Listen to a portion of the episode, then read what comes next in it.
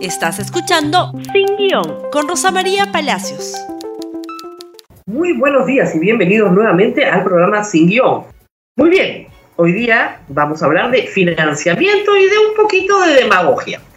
A raíz de las declaraciones en su red social, en Twitter, ayer el señor George Forsyth, candidato de Victoria Nacional, hizo un anuncio que nos permite regresar nuevamente a la Constitución y revisar cuáles son las normas del financiamiento público, privado y el público directo e indirecto para los partidos políticos.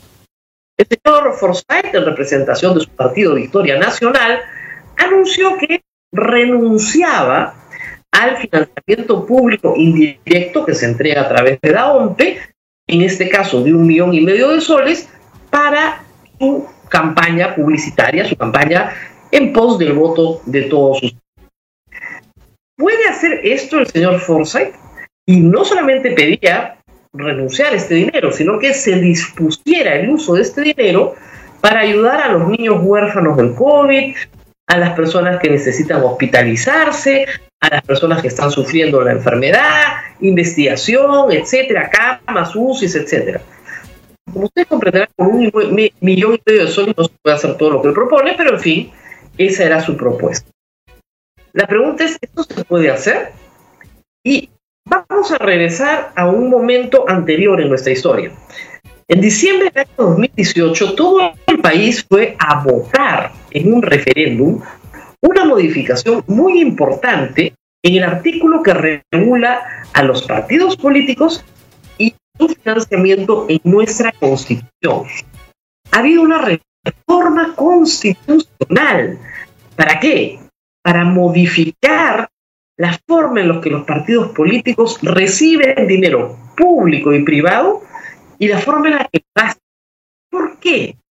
Porque el financiamiento de partidos políticos ha sido, lamentablemente, en nuestra historia reciente, fuente de corrupción. Los partidos han recibido dineros clandestinos, ilegales, y los han utilizado, solo Dios sabe cómo porque de eso tampoco han rendido cuenta. En el caso de Keiko Fujimori, los maletines de dinero del Banco del Crédito y de otras organizaciones empresariales, ¿cierto? Y no es el único partido, también pasó con otras organizaciones políticas, desde el APRA, el Partido Nacionalista, el PPC, el Peruanos por el Cambio, en fin, nadie se libró de esa práctica que buscábamos los peruanos desterrar y sustituir por otras más transparentes y, por cierto, más justas. Porque lo, lo, que sucede es que en un contexto de competencia electoral, los partidos compiten por llegar al elector, pero deben hacerlo más o menos en igualdad de condiciones, con un piso común, con un acceso común el, financiamiento privado, además sin control, no permite que por justicia los partidos más o menos tengan el mismo acceso a la publicidad para así llegar a su elector. La reforma buscaba entonces estas dos cosas. Igualdad de oportunidades y eliminar la presencia de intereses privados en la campaña. ¿Qué se dijo? Les leo los párrafos pertinentes de la Constitución modificada, artículo 35 de la Constitución sobre partidos políticos y esta parte la del financiamiento. El financiamiento de las organizaciones políticas puede ser público y privado. Se rige conforme al criterio de transparencia y rendición de cuentas. El financiamiento público promueve la participación y fortalecimiento de las organizaciones políticas bajo criterios de igualdad y proporcionalidad. El financiamiento privado se realiza a través del sistema financiero con las excepciones topes correspondientes. El financiamiento ilegal genera la sanción administrativa, civil y penal respectiva. Ya tenemos un tipo penal para financiamiento ilícito aprobado en agosto del año 2019.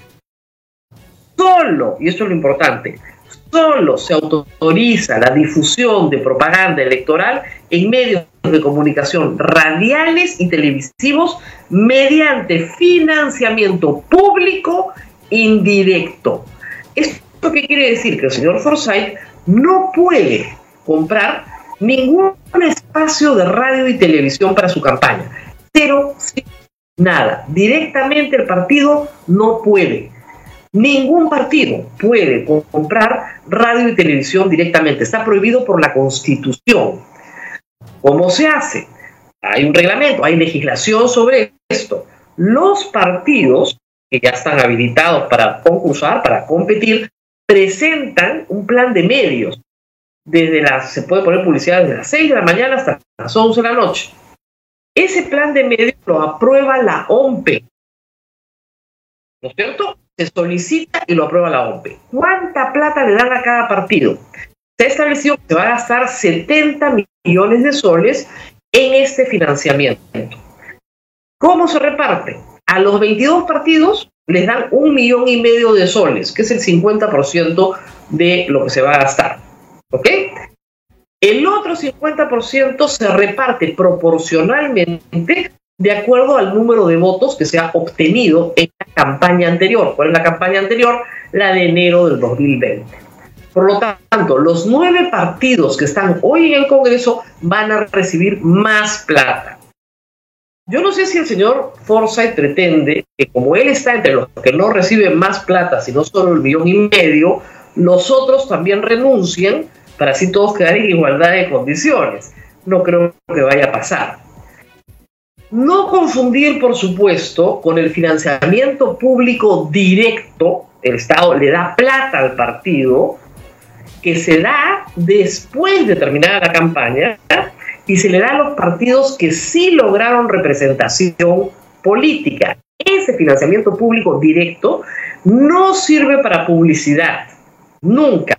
Sirve para la vida de la institución, para pagar la luz, para pagar el agua, para pagar el local, para hacer los cursos de capacitación. En el Perú, esa norma estaba desde el 2004 en la ley, pero recién se ha comenzado a pagar desde el 2017. Financiamiento público directo. Al que ha renunciado el señor Forsyth es al financiamiento público indirecto. Pero, si no lo usa, se quedan los fondos de la OMPE y se distribuirá en la segunda vuelta entre aquellos que lleguen a la segunda vuelta. Porque lo que propone el señor Forsyth de repartir la plata a los niños necesitados, huérfanos de la pandemia, o a los enfermos, a los hospitales, es un acto de mera demagogia, pero que en el sistema público se llama malversación de fondos.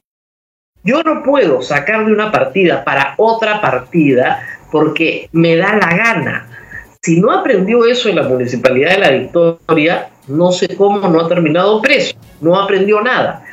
No se puede sacar de una partida, de un presupuesto que está actualmente en la OMPE, para pasarlo al MINSA y hacer las cosas que le provocan al señor Forsyth. En ese sentido, su renuncia es completamente demagógica. Nunca va a suceder. No sucede así en el Estado. El señor lo quita de acá para poner acá si él renuncia y se niega a presentar su plan de medios, que tenía que haber sido presentado el día 14, ayer, ¿no es cierto? Él renuncia perfecto. No va a tener propaganda en radio y televisión. Por si acaso, de los 22 partidos ya habilitados, hay 19 que ya presentaron su plan de medios. No tendrá propaganda en radio y televisión, se la pierde. La pregunta es, ¿le sobra la publicidad les sobra la plata en redes sociales, les sobra la plata para prensa escrita, para panelería. ¿Quién lo está financiando para que esté tan contento de poder renunciar a todo acceso a radio y televisión? Porque si lo que pretendiera era que los demás partidos renunciaran para quedar todos fuera de la radio y televisión, eso no va a suceder. Acción Popular y APP, que son los que sacaron mayor votación en enero del 2020, tienen muchísimo más recursos, pero cinco veces más recursos que los que no tienen esa ventaja. No la van a desaprovechar y la vamos a ver en pantalla en las próximas semanas sin lugar a dudas. Así que tranquilos porque solo radio y televisión es financiado a través de este mecanismo. La pregunta es cómo hacemos para que el financiamiento ilícito, el que está prohibido, no ingrese a las campañas. Esa es la, preocupación importante. Que no vuelva a pasar lo que pasó en 2006, lo que pasó en 2011, lo que pasó en 2016. Que el financiamiento ilícito, comprometido muchas veces, de intereses particulares que luego quieren algo del gobierno que gane, no vuelva a entrar. Está prohibido que las personas jurídicas entreguen dinero a las campañas. Lo pueden hacer las personas naturales, con topes. Y siempre a través del sistema bancario. Siempre a través del sistema bancario. Hemos ido a un referéndum para aprobar estos cambios.